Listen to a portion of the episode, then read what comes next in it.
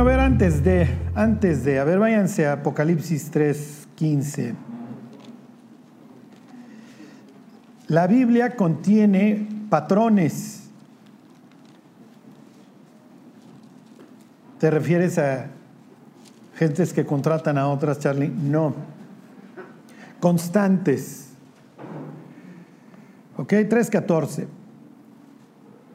Y esas mismas constantes se las van a ir encontrando a lo largo de varios libros. ¿Ok? Ahorita está de moda la profecía esta sobre Siria, que es una interpretación gringa de, Isaías 17. Entonces, no, Siria será destruida, bla, bla, bla, y Tiglat Pileser diría, a ver, mis cuates, este, hasta entre los peceros hay rutas. ¿eh? Eso, eso estaba profetizando lo que yo hice con toda esa zona nororiental de Israel, ¿ok? Con los arameos. Pero bueno, tiene profecías para, para las naciones y para el propio Israel. Y entonces ustedes tienen un libro como Isaías o como Jeremías que tiene profecías contra Egipto, contra Monitas, contra los arameos, etc. Y uno dice, ¿qué hacen aquí? Ajá. Lo mismo contiene el Apocalipsis, y esto les va a servir para entender el Apocalipsis. El Apocalipsis tiene juicios contra el mundo y también contra la iglesia, ¿sí se entiende? Lo mismo que el profeta Isaías, Jeremías y Ezequiel eh, Sofonías, ¿se acuerdan? En donde tienen capítulos destinados a hablar del pueblo de Dios y tiene capítulos destinados a hablar del resto de las naciones, porque el resto de las naciones tampoco se salvan, tampoco se salvan del justo juicio de Dios. Pero el, buen juez, ¿por dónde empieza? Y lo dice el apóstol Pedro, ¿eh? el, el juicio de Dios tiene que empezar por la casa. Y un libro que te va a hablar del juicio contra el mundo entero, era natural que empezara juzgando al pueblo de Dios. ¿Ok? Y entonces el Apocalipsis primero presenta al juez redimido, perdón, este, al juez resucitado, a Cristo, ¿ok? Lo ve ahí Juan con todos estos atributos divinos, como lo ve Daniel, con el pelo blanco, con sus pies como cobre refulgente, como en un horno. Y luego viene el juicio a la casa de Dios, porque Dios efectivamente va a empezar el juicio por su casa. Y todas las cartas empiezan de la misma manera. ¿Cómo empiezan las cartas a las iglesias en donde Dios las está evaluando? ¿Se acuerdan? ¿Cómo empieza? No vale ver. No, no las exhorta. Díganme las primeras palabras. ¿Qué? No. Bueno, sí, escribe el ángel de la iglesia en fulano. Ok, sí. Muy bien, llegó George y puso, ok, les dio tiempo. Y luego, ¿qué dice? Yo conozco tus obras. Yo sé quién eres, yo sé lo que has estado haciendo, yo sé cómo piensas, yo sé a dónde vas. Y luego entonces, como yo te conozco, voy a hacer una evaluación de lo que tú estás haciendo. ¿Por qué? Porque acuérdense que finalmente nuestro Dios es un Dios hebreo y le interesa lo que hacemos. Nosotros somos occidentales y nos interesa lo que creemos. ¿Ok? No está mal. Lo que pasa es que lo que crees determina lo que haces, pero nosotros hacemos énfasis. Cree en el Señor Jesucristo. Es nuestro versículo favorito y serás salvo tú y tu casa. Pero entonces lo que yo hago es algo secundario, ¿sí se entiende? Y entonces los cristianos hoy como lo que importa es lo que creo y lo que sé, no importa lo que hago. Entonces como cristiano soy libre y entonces puedo ir al antro. ¿Sí se entiende? No hay nada que me ate porque yo no me salvo por obras, me salvo por fe. Sí, pero tu fe viene, ¿cómo les?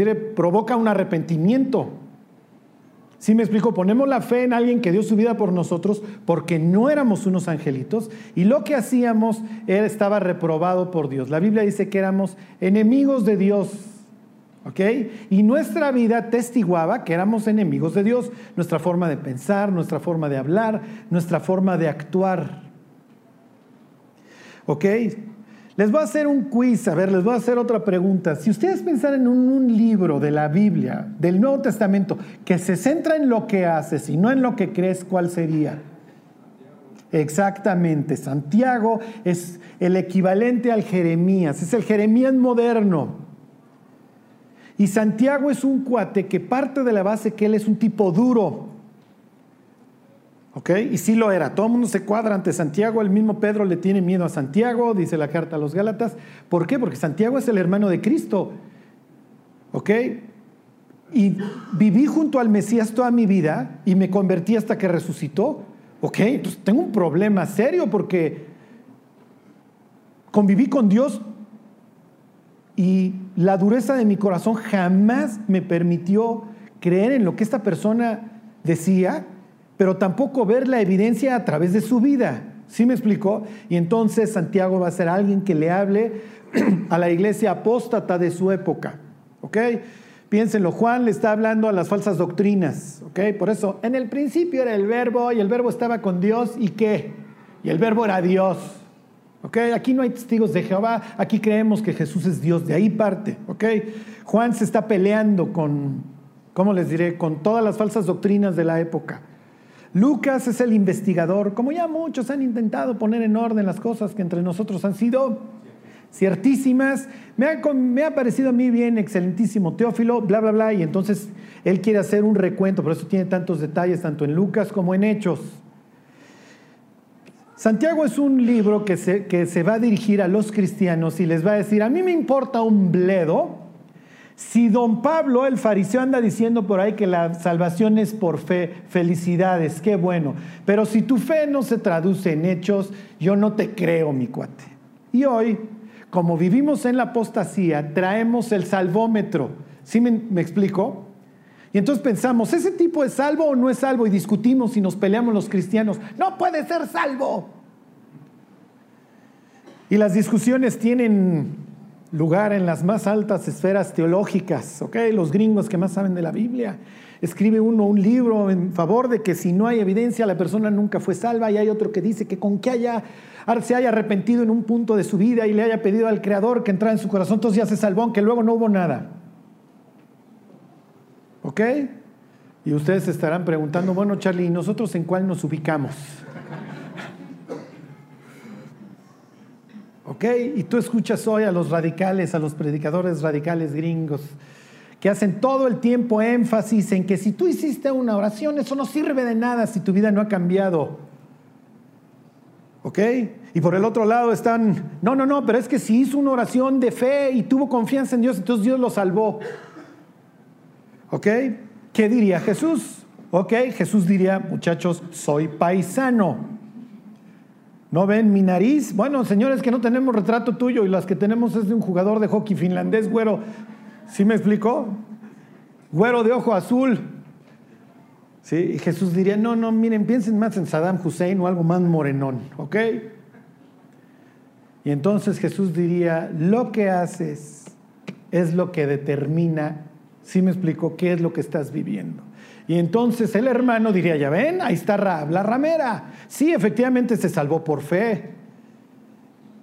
La palabra cordón que usa ahí la Biblia, ¿se acuerdan que le dice, deja estigva, que quiere decir esperanza? Entonces muestra tu esperanza. Pero diría Santiago, pero la fe se tradujo en hechos al grado que esta chava estuvo dispuesta a arriesgar su vida y escondió a los espías. ¿No fue justificado nuestro padre Abraham por las obras cuando ofreció a Isaac? ¿Sí me explico? Entonces la fe para el hebreo eh, se traduce en, obras. No piense en obras este, estilo de mandas o de los nopales, porque ahí estamos interpretando la Biblia a la luz de, ¿sí me explico? De, de, la, religiosidad mexicana, sino que se traduce en una vida transformada. Y Jesús diría, el sembrador salió a sembrar.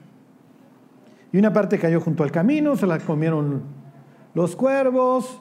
Otra parte cayó donde no había mucha profundidad de tierra y ahí es donde nos confundimos. Y entonces le preguntan a Jesús, oye, ¿quiénes son esos donde no hay mucha profundidad de tierra? ¿Por qué?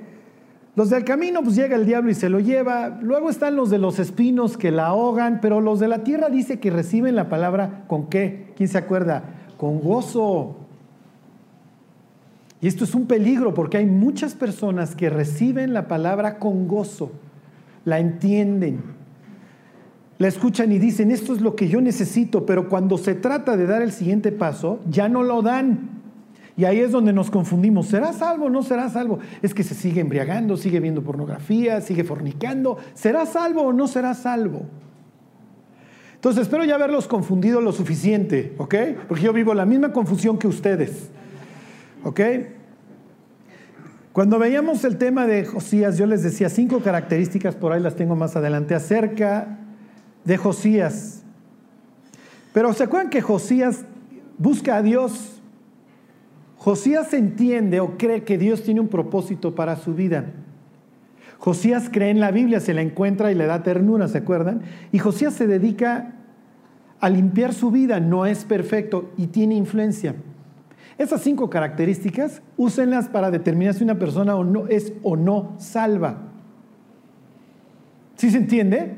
No esperen una vida perfecta porque nadie la vamos a tener, pero si hay una persona que se está esforzando, que busca a Dios y que empieza a tener influencia en los demás, para que vengan al conocimiento de Dios, ahí tienes una persona salva. Hay personas que se dicen cristianas y lo único que hacen es alejar a las personas de Cristo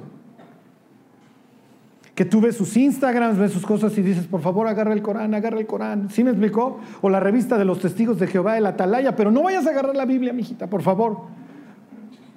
Porque ¿qué van a pensar los demás? Bueno, si esto es el cristianismo, aquí yo no voy a encontrar la respuesta. Hay gentes que están hartas de su vida y que cuando piensan en el cristianismo, piensan en cuates tatuados, gentes bailando, ¿sí me explicó?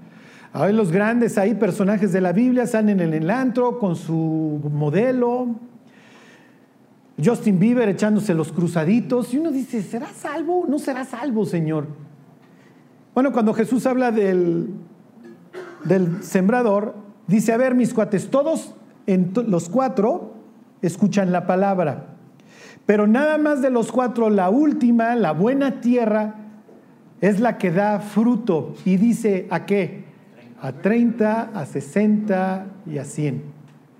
Entonces, aunque sea a 30, pero va a haber fruto en la persona que vuelve a nacer. ¿Ok? Miren, hace 100 años no, no, no, no hubiéramos tenido que estar teniendo esta introducción al libro de Jeremías porque la gente se distingue entre cristianos y no cristianos, ¿sí me explico? Y el cristiano era evidente que su vida era, era distinta.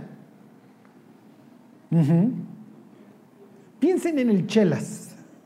Chelas es un desastre. Y cuando se convierte y empieza a luchar contra él mismo, puede dar dos pasos para adelante, uno para atrás. De repente tropieza, se pone un cuetote y en la mañana Dios, y en la borrachera te ofendo, en la cruda me sales debiendo. Y es más, ahorita me echo unos hotcakes con cajeta para que veas que quiero morir a mí mismo. Y entonces la gente alrededor de Chelas empieza a tener una influencia de parte de Dios. Lo pueden perseguir. Ay, eres un fanático. Sí, pero cuando invitaba a la de Chivas Regal, ahí sí ya. ¿Sí me explicó? Ay, eres un fanático y es más, tu dinero hasta te lo van a robar. Sí, pero cuando invitaba yo a la de Johnny Walker Azul, ahí sí no estoy tirando mi dinero, ¿no? Chelas empieza a ser perseguido. ¿Por qué? Porque empieza a iluminar las tinieblas. Ahí hay vida ahí hay vida. Y van a encontrar en esa persona a alguien que quiere salir adelante. Eso es lo más importante. Cuando ustedes vean a una persona que no está saliendo adelante, que no está teniendo salud en su vida, ni, ni está llevando salud a su alrededor, esa persona está muerta. Ok. Les pongo este ejemplo porque ¿cómo le hablas a una iglesia muerta? ¿Qué le diría Jesús a una iglesia que está muerta? Y es lo que nos ocuparemos las siguientes semanas acerca de cómo hablarle a una nación que espiritualmente se murió y le va a tocar al pobre de Jeremías fletarse no 10, no 20, no 30, 40 años, hablándole a una nación apóstata y viendo cada vez más la espiral descendente hasta que finalmente le toca ver la destrucción. Esperen, sí, porque de esta ya no se salva nadie, ver la destrucción del cristianismo y mantenerse como Jeremías y decirle, Dios, tú profetizaste, Jesús dijo, que por haberse multiplicado la maldad, el amor de muchos, ¿se acuerdan? se enfriaría. Tener amigos cristianos que se niegan a sí mismos, que buscan a Dios, siempre va a ser un aliento para el resto de los creyentes. Hay reuniones a donde yo he ido en donde todo el mundo comparte testimonios, comparte vida y lo único que provocan en mí es decir, Dios, yo, yo no me quiero separar de ti, yo quiero serte fiel. Escuchar esta historia, ver la vida de esta persona me alienta. Escuchar las historias de los cristianos. Ay, es que mis amigos todavía los mantengo y fui al antro y me sentí mal, no sirve de nada. Y lo único que hacen es deprimir. No le sacan una carcajada ni a una llena. ¿Sí me explico? Lo único que hacen a su paso es ir deprimiendo y deprimiendo. Y como la mancha negra se va a ir cada vez oscureciendo más, los testimonios de los cristianos van a ser cada vez más débiles.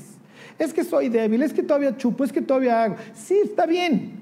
Una persona que se acaba de convertir hace tres meses, es natural que todavía voltee a ver el alipuz, pero no hace tres años. ¿Sí me explicó? Las vidas de los creyentes tienen que cambiar. Y a veces, ¿por qué no cambian? Porque no pasamos tiempo con Dios. Y la fe es por el oír. Y el oír por la palabra de Dios. Y nosotros le diríamos a Pablo, oye Pablo, ¿cómo que la fe es por el oír? Pues ¿qué usas audiobiblia o qué? ¿Se acuerdan? Pablo diría, no, mis coches, pero yo no tengo punto y coma como ustedes. Entonces tengo que leer en voz alta para ir haciendo sentido del texto. En el caso de ustedes, si yo lo hubiera escrito en el 1100, Romanos 10, 17 hubiera dicho así que la fe es por leer. Y no por leer el libro vaquero, sino por leer la palabra de Dios. ¿Ok? Bueno, Ahí están 3.14. Y escribe al ángel, ahí están, de la iglesia en la Odisea. otra vez les puse la imagen ahí donde en Asia Menor, en lo que es Turquía, de donde se encontraba la Odisea. La Odisea, desgraciadamente, mis queridos, es el hospital de la época. Entonces, no es casualidad que Dios le esté escribiendo al Houston de la época. ¿Y qué es lo que va a buscar la gente a Houston? Salud. ¿Qué es lo que iban a buscar? Bueno, sucede que ahí había dos ríos muy famosos, ahí también está la iglesia de Colosas, muy cerca. Y uno era de aguas minerales que las gentes iban a beber para sus reumas y para lo que fuera, para el estómago. Y había otras aguas termales donde la gente iba para sus cuestiones musculares, lo que ustedes quieran. Y ahí, pues, ahí estaban los médicos de aquella época. Vayan ustedes a saber cómo te curaban. Pero hay lugar a, a donde las gentes atendían para ser curadas. Entonces, la Odisea pues, es un sitio que pues está esperando gente enferma y la idea de que pues, si la gente enferma está acudiendo ahí, pues es para que encuentren salud. Cuando las personas van a una iglesia, ¿qué es lo que están buscando? Y me refiero a una iglesia cristiana. Ya es un rollo que una persona vaya a una iglesia cristiana, ¿están de acuerdo? Piensen en su propia vida. ¿Cuándo vas a la iglesia cristiana? Cuando ya te llevó el tren, cuando ya no hay nada. Dios es el último recurso. Lo lamento. De ir a una iglesia en Palmas, donde va pura gente bonita, ¿sí me explico? En donde más estatus social, porque al otro día vas a poder hablar del sermón del sacerdote, que es un tipazo, que bla, bla, bla, con las gentes de tu mismo medio, a irte a meter a una iglesia cristiana, ¿qué tiene que vivir la persona? Se la tiene que estar llevando el tren. Eso es lo increíble de Dios, que aún en estos términos Dios está dispuesto a hablar con el ser humano. Porque cuando buscamos a Dios es porque ya agoté todas las instancias, hasta oceánicas, Señor. Sí me explicó todo, ya le busqué por todos lados, pero nomás no la veo. Ahora imagínense que llega la pobre persona hecha pedazos a donde está esperando encontrar la salud. Dice, ya, mi reputación, mi imagen me vale. Estoy dispuesto a, pasar por encima de, mi reputación, meterme en una iglesia cristiana, pero lo que estoy esperando, pues si ya voy a ir a que me curen, pues que me curen. Y llego y encuentro el mismo antro al que, al que asistí anoche. La persona que está a mi lado, que no es nueva, le tengo que decir, échale tantita coca, ¿sí me explicó? O échale un cerillo y prende, porque trae una cruda peor que la mía. Eso es lo que se está viviendo en el cristianismo moderno. Ok, entonces piénsenlo. Dios nos tiene que arreglar para que podamos ser algo, un sitio, ¿cómo les diré?, atractivo, no en el sentido de show, sino en el sentido donde las personas piensen, el día que reviente, sé que ahí voy a encontrar lo que necesito. Y Dios tiene esta capacidad de hacer que la gente reviente. Digo, no es lo ideal que la gente vaya a Dios cuando ya le pasó algo grave, pero bueno. Entonces le dice, y escribe el ángel de la iglesia en la Odisea, ok, los otros seis receptores de diversas cartas que están ahí en un radio muy corto dicen, ah, también le va a tocar al hospital. Sí, mi cuate. Sucede que en la zona había habido un terremoto. Pero los de la Odisea, pues como es el hospital y tienen mucha machaca, pues no necesitan lana, a ellos les va muy bien de machaquita. Y a los pobres infelices de al lado, que se llama Filadelfia, esos sí necesitan la lana, quedan todos destruidos y no les dan lana. ¿Ok? Y entonces a los de la iglesia de Filadelfia Dios les dice, no te preocupes, tienes un buen testimonio y yo te voy a hacer una qué? Una columna.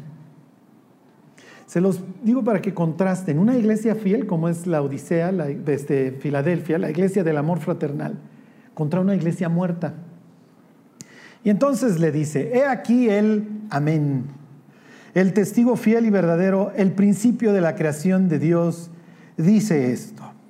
Y uno diría, oye Dios, pues mira, sí te entiendo que te digas el amén. Amén quiere decir, es palabra hebrea que viene de muna, que quiere decir fe, que quiere decir confirmación, que se confirme, confío, creo, ¿ok? Confirmo los oráculos de Dios. El testigo fiel, hmm, ok.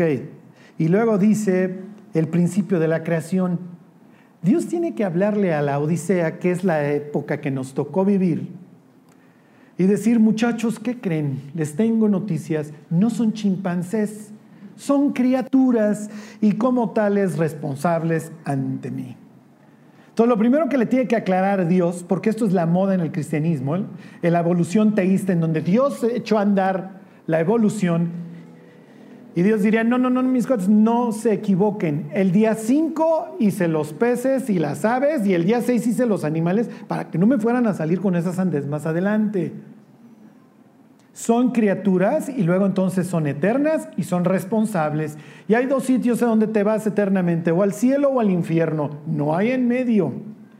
Ok, Dios. Oh, hmm.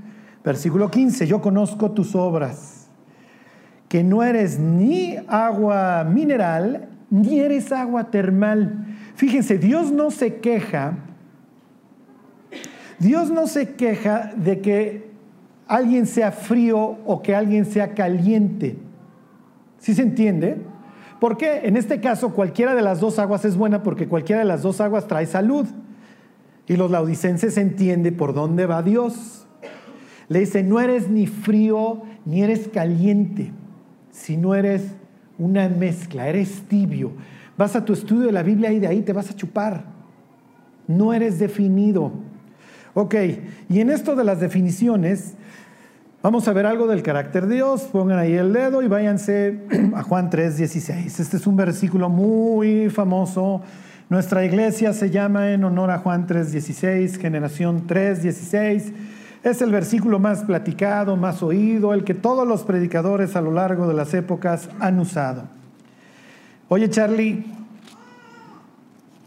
esperaríamos que este lo haya dicho un televangelista con traje blanco en un estadio. No, se lo dice a un, a un fariseo que entiende la Biblia y le está haciendo una cita de Isaías 9:6 en donde dice, ¿por qué un niño nos es nacido, un hijo nos es dado? Son dos verbos distintos.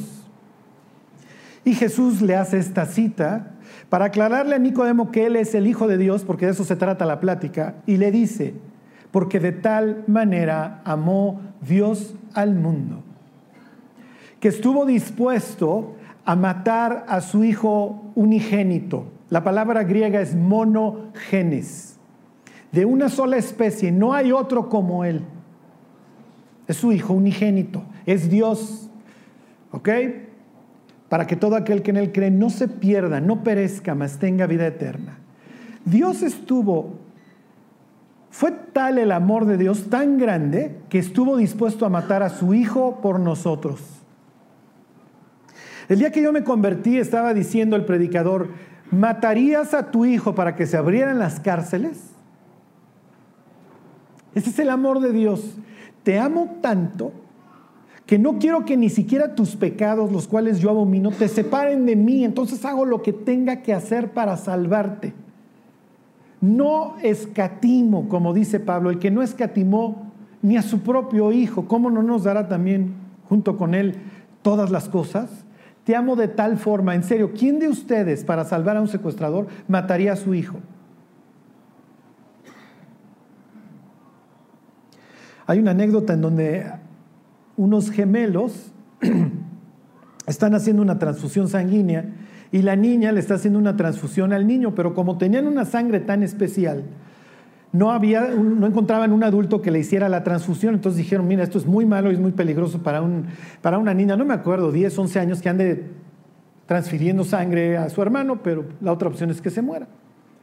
Y era aquella época que se acuerdan que le hacían así a la para ir pasando la sangre. Y le pregunta a la niña mientras está haciendo la transfusión a su hermano, ¿cuándo me muero?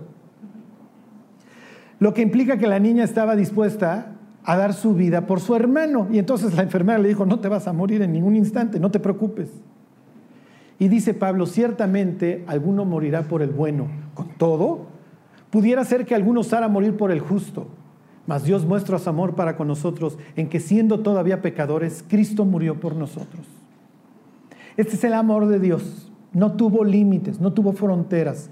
Ok, váyanse tantito a la izquierda al Evangelio de Mateo, capítulo 25.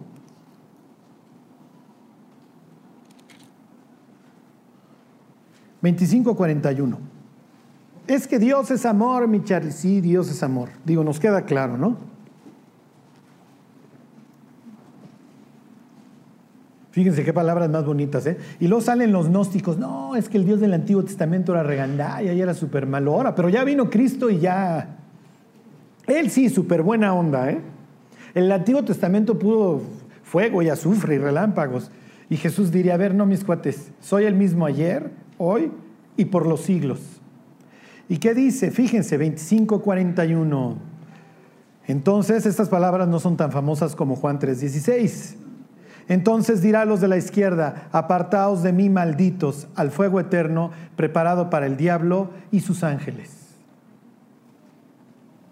Para que contrasten un amor de Dios que no tuvo fronteras y luego un castigo de Dios que tampoco las va a tener. Y no habla del purgatorio, al fuego que eterno. No es un ratito, muchachos, en lo que los corrijo, es para siempre. Y el ser humano, aclara el libro de Apocalipsis, se va a quedar con su mala conciencia y con su enemistad contra Dios para toda la eternidad. Como dijera don Pablo, mira la bondad y la severidad de Dios. Dios no está jugando. Las personas que mueren sin Cristo van a un infierno del que jamás van a salir.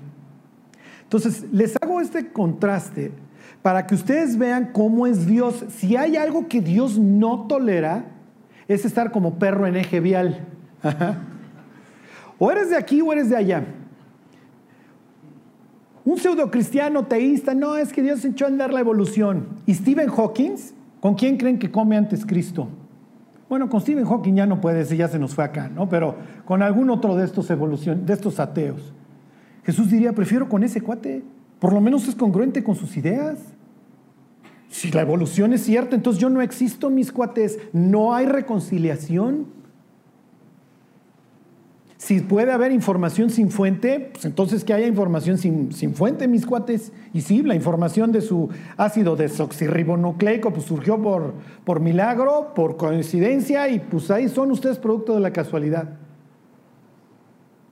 Pero si ustedes son criaturas, luego entonces saben que tienen una deuda conmigo, misma que voy a cobrar tarde o temprano. En la semana tuve la oportunidad de hablarle a una persona de Cristo y me decía, pero ¿por qué esto del pecado, Carlos? Y le decía yo, porque todos hemos pecado, casi casi diciendo, no me vayas a salir con la embajada de que no has pecado, este señor tiene más de 50 años. Digo, yo creo que cuando llega uno a los 10 años ya llevamos como 3 millones, ¿están de acuerdo? Digo, hay que estar en coma y aún en coma, pues los sueños pueden ser bastante maldosos. Pero nos cuesta trabajo. Esta parte de al fuego eterno, mm. oye, pero es que esto no puede ser. Dios es amor, sí. Ahí está la cruz. Tú ya sabes a cuál de los dos juicios por el pecado te afilias. O te paras debajo de la cruz o enfrentas el justo juicio de Dios. Así te va a ir mi cuate porque tú vas a ser tu propio testigo. Tus ojos son los que han grabado, tus oídos son los que han grabado y tú mismo vas a llevar la evidencia. Y dice la escritura luego entonces que se cerrará toda boca. Porque ¿qué le vamos a alegar a Dios después de que pase toda nuestra vida en una pantalla? Bueno, sí está bonita la introducción, ¿ya se deprimieron o...? Ok, regresense a Apocalipsis 3, 14. Ok, todas las siete cartas empiezan, yo conozco tus obras, yo conozco tus obras, yo conozco tus obras. Algunas tienen felicitaciones, otros puros regaños. Y entonces les dice, a ver el 3.15, yo conozco tus obras, que ni eres ni frío ni caliente. Ojalá fueses frío o caliente, pero por cuanto eres tibio, y es que sucede que donde confluían ambos ríos, este, las minerales y las termales, se hacía un agua tibia, que era un agua densa, y provocaba náuseas y la gente vomitaba cuando bebía de esas. Y entonces les dice, pero por cuanto eres tibio y no frío ni caliente, te vomitaré de mi boca. No, no, no, por eso les digo, no, es que el del Antiguo Testamento es el buena onda. ¿Y qué pensamos del del Nuevo? Qué horror que Dios vea nuestra vida y diga, ¿sabes qué me provocas? Náuseas. Si le preguntaras a Cristo, ¿cuál es el hombre más grande que ha nacido de mujer? ¿Qué les diría a Jesús? Porque de los nacidos de mujer no ha habido otro como Rayita. Juan, Juan el Bautista. Y Juan el Bautista es el harapos Morales, ¿sí? que a todo mundo anda, ese sí, la tibieza no la conoce. Invitas a Juan el Bautista a la fiesta y va a llegar en harapos, ¿sí me explico? Y a todo mundo va a empezar a regañar. Y no vayas a contar un chiste ahí medio tontín porque va a decir, entonces, ¿para qué lo cuentas? ¿Sí me explicó? No conoce las medias tintas este cuate. Y Jesús dice, miren mis cuates, la persona más grande que ha crecido, que ha nacido, oye, ¿te estás llevando de corbata a Daniel? al propio Abraham. Te estás llevando a Ezequiel, que la sufrió bueno gacho, al propio Jeremías. Y Jesús diría, ese cuate no conoce las medias tintas. Y de lo único que se dedica a hablar es del juicio venidero y que a ver quién les dijo que sí es el que sí van a librarla del infierno, mis cuates, que no te anden engañando, que el purgatorio. Y además es increíble el nombre de Juan porque gen quiere decir este, gracia. Ya, ¿se acuerdan? Es Dios, Dios da gracia. Y de lo último que predica Juan el Bautista es de la gracia. Ok, entonces ya ven por dónde va toda esta introducción, porque Jeremías se va a tener que rifar igual que Juan el Bautista. Pero a Jeremías le van a hacer una promesa que no, que no recibe Juan. Ahorita les digo cuál. Ok, muy fuerte esto, versículo 17, porque tú dices, yo soy rico Claro, al grado de que viene el terremoto, no, emperador, ni me mandes ayuda, ni te preocupes, creo era Domiciano el emperador de aquella época, porque tú dices, yo soy rico y me he enriquecido y de ninguna cosa tengo necesidad. Piensen en las iglesias gringas, en donde sale el cuate a dar así el mensaje más optimista, en donde se gasta en cualquier tipo de sandeces, en las butacas, en la pantalla. Y Dios dice, sí, eres rico. La neta, sí. Eres rico y no tienes necesidad de nada. Definitivamente no eres George Mueller, el ladrón de niños ahí en la Londres antigua, rescatando huérfanos sin tener un centavo y rogándole a Dios cada día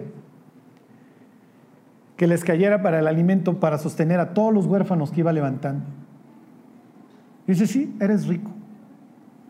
Y, y dices que de ninguna cosa tienes necesidad. Y me regreso tantito a la historia de Josías. Josías le toca la riqueza. Josías le toca el declive del imperio asirio, luego entonces no pago tantos tributos. ¿Para qué voy a usar lo que tengo? Miren, hay muchas personas hoy que les está yendo bien, porque contra viento y marea las, las economías en muchos países se han levantado y el dinero ha perjudicado a muchísimos cristianos porque ya no tengo el fervor, ya no uso todo esto para la gloria de Dios. Y con esto yo no me refiero, vamos a salir a regalar el dinero, no. Pero sí le vamos a decir a Dios, dame sabiduría, Señor. dame sabiduría y recuérdame todos los días que si me lo diste es por algo. Porque como dice Pablo, ¿qué tienes que no hayas recibido? Y si lo recibiste, ¿por qué te jactas? Como si no lo hubieras recibido.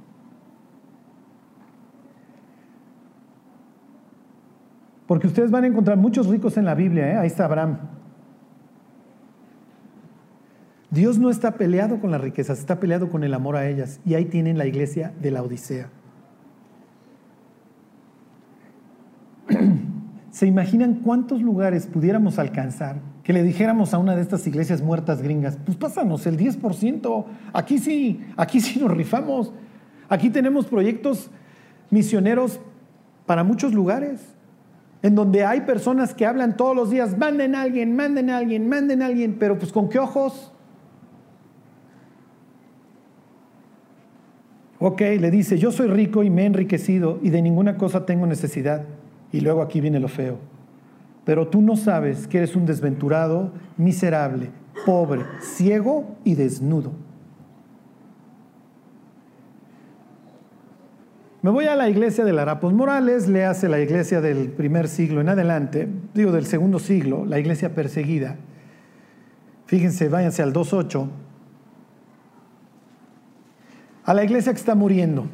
Aquí se morían de todos, ricos, pobres, los que ustedes quieran los romanos no respetaban. Los veían como, pues, obviamente como los romanos iban y conquistaban a todos lados, la gente no crean que los amaba. Entonces el hecho que gente se juntara, los veían con malos ojos, los veían como conspiradores, además de que, ok, tu Dios, bueno, pues vuélvelo parte del panteón, no hay ningún problema. No, el mío no es parte del panteón. ¿Cómo que el tuyo no es parte del panteón? No. Oye, además te tienes que postrar ante la figura de Domiciano, ante la imagen. No, Ah, entonces cáeme bien. ¿Sí me explicó? Y además andas manumitiendo esclavos por todos lados y somos una sociedad esclavista. Uy. Y entonces empiezan verdaderas masacres.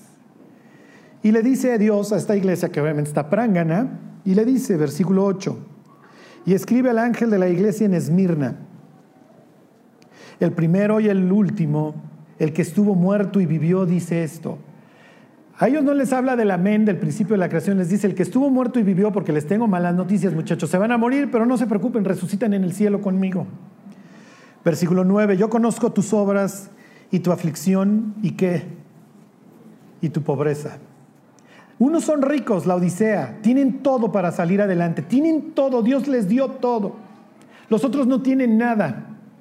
Y a unos les dice, pero tú eres un pobre, un pobre miserable. Y a los otros, ¿qué les dice? Yo conozco tu aflicción, tu tribulación y tu pobreza. Y luego les aclara Jesús, pero tú qué? Pero tú eres rico. En realidad, ante mis ojos, tú eres rico. Y cuando mueras, y no me estoy quejando de esto, de que cuando les digo esto de que nos pasaron una lana, estoy siendo sarcástico. Porque la iglesia de Filadelfia, que es otra iglesia que es prangana, Dios le dice, no necesitas medios, mi cuate, necesitas nada más seguir confiando en mí. Dice, porque no tienes fuerza, pero has guardado mi, palabra y no has negado mi nombre. Entonces, aunque no tienes fuerza, no te preocupes, yo te hablo todos los campos misioneros que quieras. Hay una puerta que yo te he abierto, la cual nadie puede cerrar. Bueno, me regreso a la pobre iglesia apóstata, ¿ok? Y le dice, versículo 18, por tanto, yo te aconsejo que de mí compres oro refinado en fuego. ¿Qué es eso? Sí, ¿Por qué dice Genaro que esto es fe? ¿De dónde saca Genaro que, el oro refinado en fuego es fe? ¿Quién lo dice? Pedro, para que sometida a fuego vuestra fe, mucho más preciosa que el oro. Cuando Job dice que desnudo nació y que desnudo morirá, está diciendo una verdad, pero es una verdad hasta cierto punto a medias porque si te llevas. Pablo ahí en capítulo 2 de 2 Corintios diría, digo de 1 Corintios diría, sí te llevas. Te llevas lo que tu fe logró hacer. O más bien lo que Dios logró hacer a través de tu fe.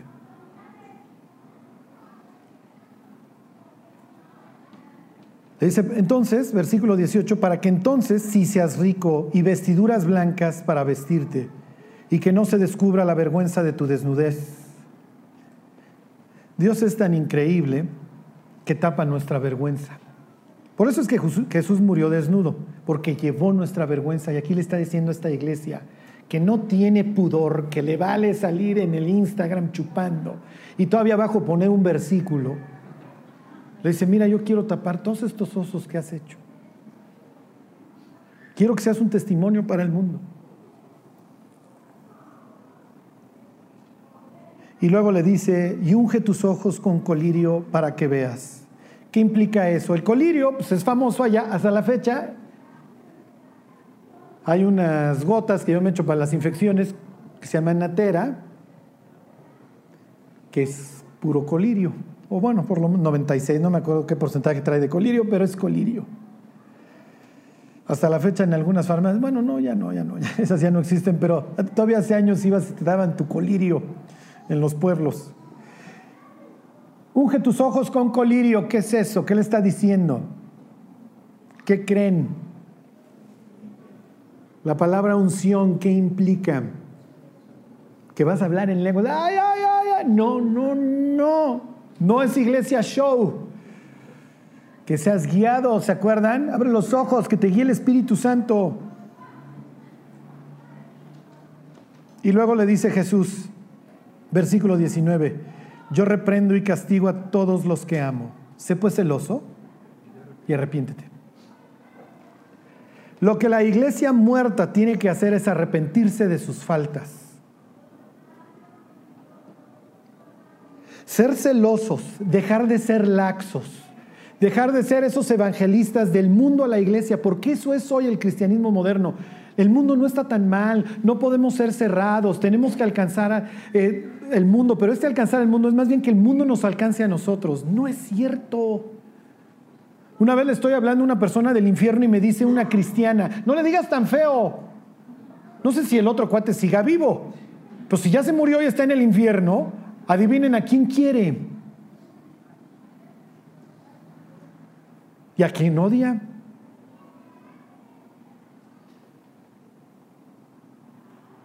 Ok, sé pues celoso y si tú eres, haces un examen rígido, eso te va a llevar a una consecuencia. Ajá, te vas a arrepentir. Y luego, ¿qué es lo que le dice Jesús a esta iglesia apóstata? Voy a poner el ejemplo más claro. Digo, no hay un tipo que, que describa mejor la apostasía. Joel Austin, ahí en Houston. Miren, coincide además. No lo traía yo planeado el Houston comparación con la Odisea, pero bueno, ya que está en Houston el Señor, tiene un libro que se llama Todos los días son viernes. Es, tú vive la vida bonita hoy, este, al fin, Job, lárgate de mi iglesia. Tú si no encajan y tú Jeremías te la vives chillando, lárgate. Y tú Pablo ya deja de estar chillando. Ok, aquí todos somos felices. ¿Qué le diría Dios a esa iglesia? He aquí. Piénsenlo. Mira, yo estoy a la puerta y llamo, porque no estoy en tu iglesia.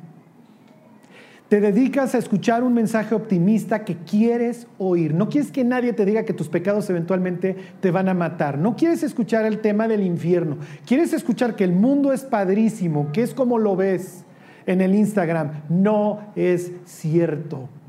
Y si se acuerdan, la nación Y es la, es la, perdón, la generación Y es la más triste, es la más aislada, es la más solitaria el ser humano no está encontrando en sus redes sociales esa felicidad que le prometieron. Es la más deprimida. Lo único que al hombre le trae satisfacción es cumplir el propósito por el cual Dios lo alcanzó, en donde te das cuenta que tu vida tiene sentido y además un sentido mucho más grande que tú mismo. Pero nos da como al hijo pródigo las ganas de, voy a ser feliz. Voy a ser feliz voy a tirar ondas, voy a salir, voy a hacer esto, me voy a sacar 18 mil selfies. esto es lo que hace el mundo.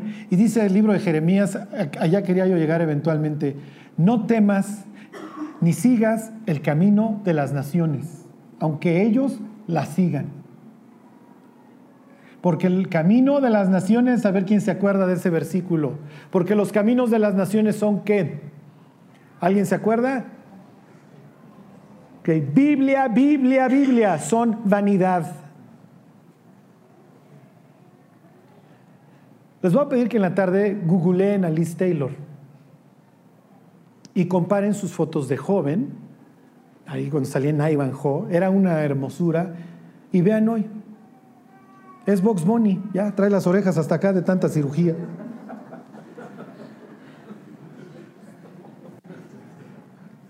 Y las gentes obviamente se mataban por Elizabeth Taylor, pero su hermosura ya pasó, ya se acabó. Si los cristianos nos, decidimos a vivir para el mundo, todo lo que logremos lo vamos a perder. Y peor, vamos a llegar al tribunal de Cristo a que Dios nos diga, mira mi cuate, no fuiste ni frío ni caliente. Y sí, un día efectivamente te convertiste y quisiste caminar conmigo. Y ahí andabas que es quedando tu testimonio y bla, bla, bla. Pero no hubo nada. Pero no hubo nada. Y qué triste que Dios le tenga que hablar a una iglesia y le diga, ¿me dejas pasar? Oye Dios, ¿no dices que donde hay dos o más reunidos en tu nombre, ahí estás? Y Jesús diría, sí, pero aquí no están reunidos en mi nombre, están reunidos en el nombre de ellos. Porque de mí no quieren saber absolutamente nada. Ok, ¿sí ya están depres o no? Ok. Pero ¿qué les dice? Luego viene la promesa como en todas, al que venciere, el que venciere se sentará conmigo en mi trono. Tu vida habrá valido la pena. Acuérdense, nada más tenemos una, no estamos en Mario Bros. Y lo que hagas con esta vida determinará tu eternidad. Qué triste, qué cruel. Una vez cuando terminamos el libro de Hechos, les puse la foto de un portaaviones. Y lo que les intentaba yo comunicar es que un capitán con un volante menea metros de pista, aviones, vidas, cocinas, un hotel, más todo lo que trae a diario. Y les dije, así es nuestra vida, traemos un portaaviones. Cada grado que tú lo desvíes puedes ir a estrellar todo. Pregúntenle a David. Y el hecho de que ustedes volteen al cielo y le digan, Dios, me salvaste con un propósito, ¿verdad? Y no era chupar. Y que Dios diga, no, no era chupar. Ni era fornicar, ni era esto, ni era el otro. Y que digas, ok, Dios, estoy dispuesto. Te va a implicar que tengas muchísimos problemas con el mundo y con los cristianos. Tengo un amigo que es un cínico Imagínense, para que yo le diga cínico, cómo es el tipo, ¿no? El sábado pasado fui a una boda y no hubo chupirul. Cuando yo le pregunté al novio que si iba a haber danzón y chupirul en su boda, porque si iba a haber, pues yo pues me dijo, no, pues no, no voy, ¿no? Porque tengo grabado el testimonio de un chavo que trabajaba en Bacardi, de este Gabriel, que se convirtió en una boda y luego hubo bailongo y chupirul y él trabajaba en Bacardi. Entonces, casi, casi, pues me hubieran dicho, yo traigo las cajas, muchachos, ¿no? Pero él dice, ¿cómo me convierto ahí? Le pido perdón a Dios por llevar una vida equivocada. Y luego hay esto. Entonces, cuando Gabriel, ¿se acuerdan? Aquí nos contó un día su testimonio. A mí me impactó muchísimo. Y me generó muchísima convicción. Entonces, cuando alguien me dice, oye, ¿me casas? Yo siempre les pregunto, oye, ¿va a haber chupirul? Porque si hay chupirul, no, gracias.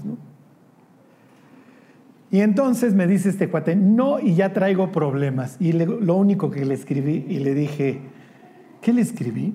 Ay, ahorita veo el chat, si no. Dije, le, le escribo, eres grande, ¿no? Porque ya no los hacen como antes. Entonces, me pregunta este cuate, eh, mi amigo cristiano, oye, ¿y cómo te fue en la boda? Y le dije, no, hombre, estos se rifaron como los grandes, o sea, no hubo chupirul. Y dice, bueno, este, y, les dije, y le digo, además estoy platicando con un señor incrédulo que me di, que estaba muy conmovido, o sea, estaba como, no conmovido, pero, o sea, con una buena actitud. Entonces dice este cuate, bueno, superó la persecución de los incrédulos, ahora le falta superar la persecución de la iglesia, de la mitad de la obra, porque es un cínico. ¿Y cuántos cristianos sabrán que digan, porfa, sí, échenme una lipuz, porque quiero calmar mi conciencia? La otra es escuchar el mensaje que me acaba de dar este tipo, de que Dios tiene un proyecto más grande que yo y que yo no quiero alcanzar.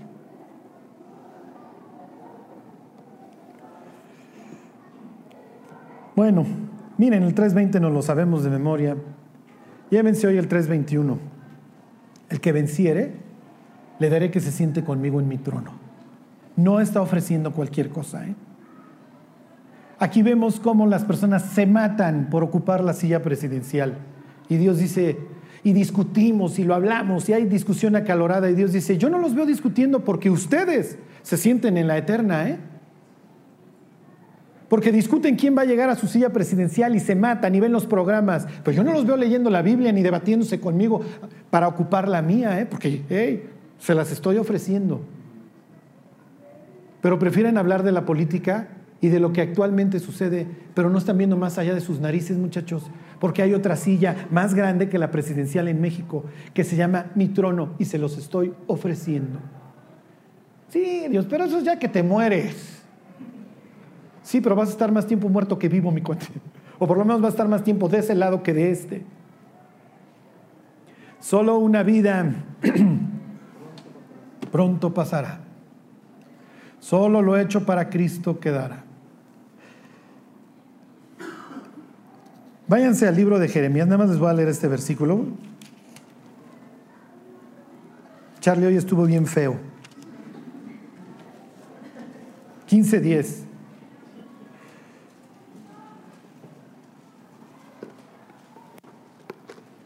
Bien feo o bien bonito. Porque como dijera don Santiago, pecadores, limpiad las manos y vosotros de doble ánimo, purificad los corazones. El pecador tiene que limpiar las manos, se refiere a sus miembros.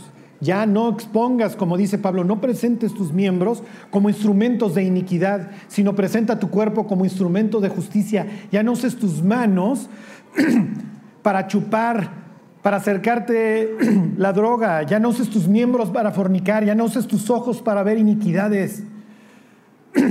Usa tus manos para ayudar al de al lado. ¿Sí me explico? Es lo que dice la Biblia.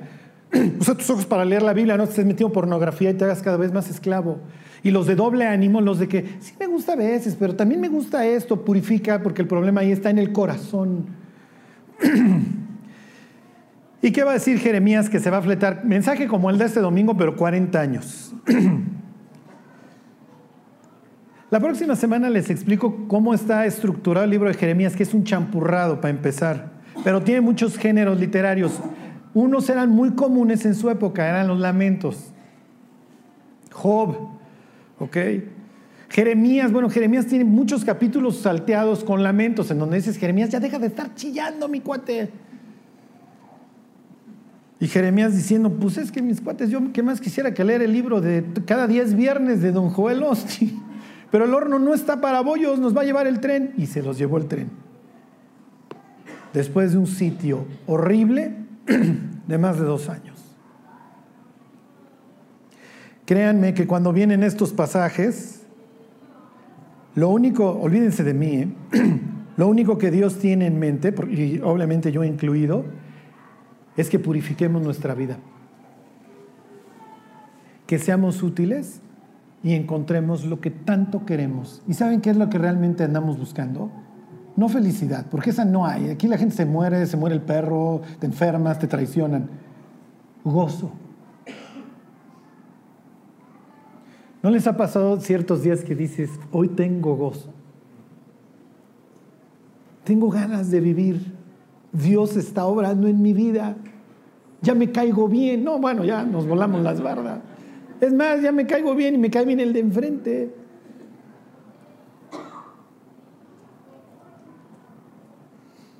Fíjense, dice,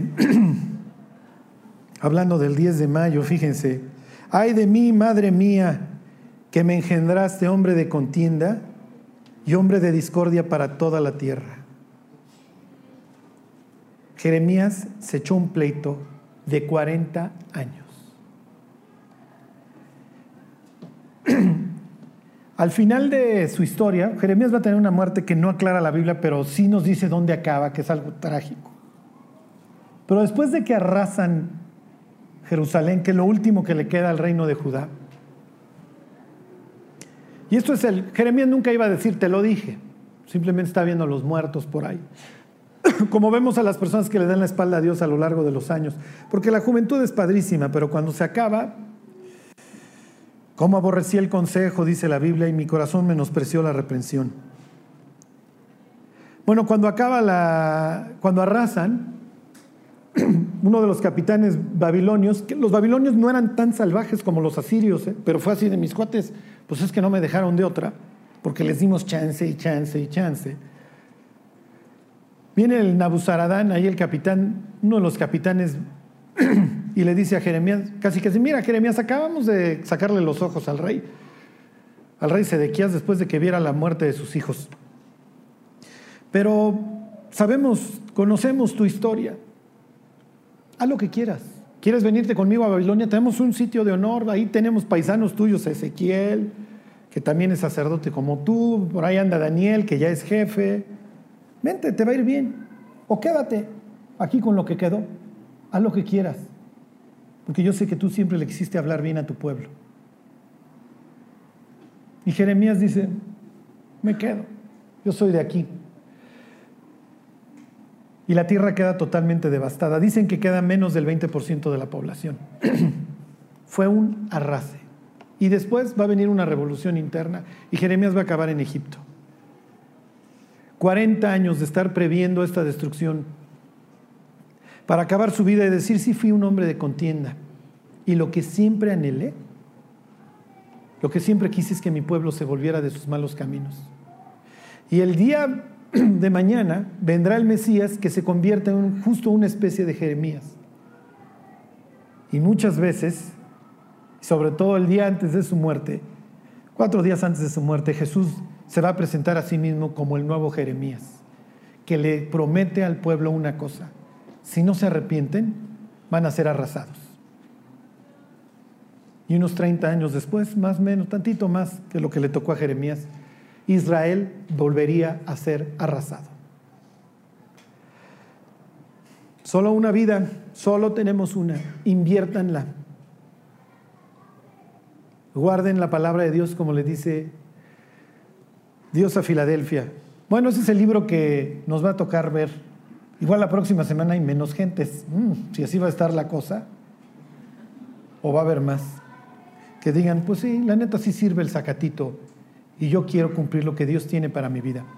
Desde, que, desde antes, dice, desde que estabas en el vientre te conocí, Jeremías. Yo tengo un plan para tu vida. Bueno, vamos a orar y nos vamos. Bueno, y cantamos y nos vamos. Dios, te damos gracias por tu palabra. Gracias Dios por todas esas veces en donde tú nos exhortas y nos haces ver la necesidad que tenemos de no irnos, Dios, con todos esos espejitos que el mundo nos ofrece. Ayúdanos, Dios, a pensar. Ayúdanos, Dios, a reflexionar, a meditar en lo que realmente importa. Que podamos, Dios, ser sabios en un mundo que se está desmoronando. Que tengamos temor de ti, Dios, y te busquemos. Que así sea, Dios, te lo pedimos por Jesús. Amén.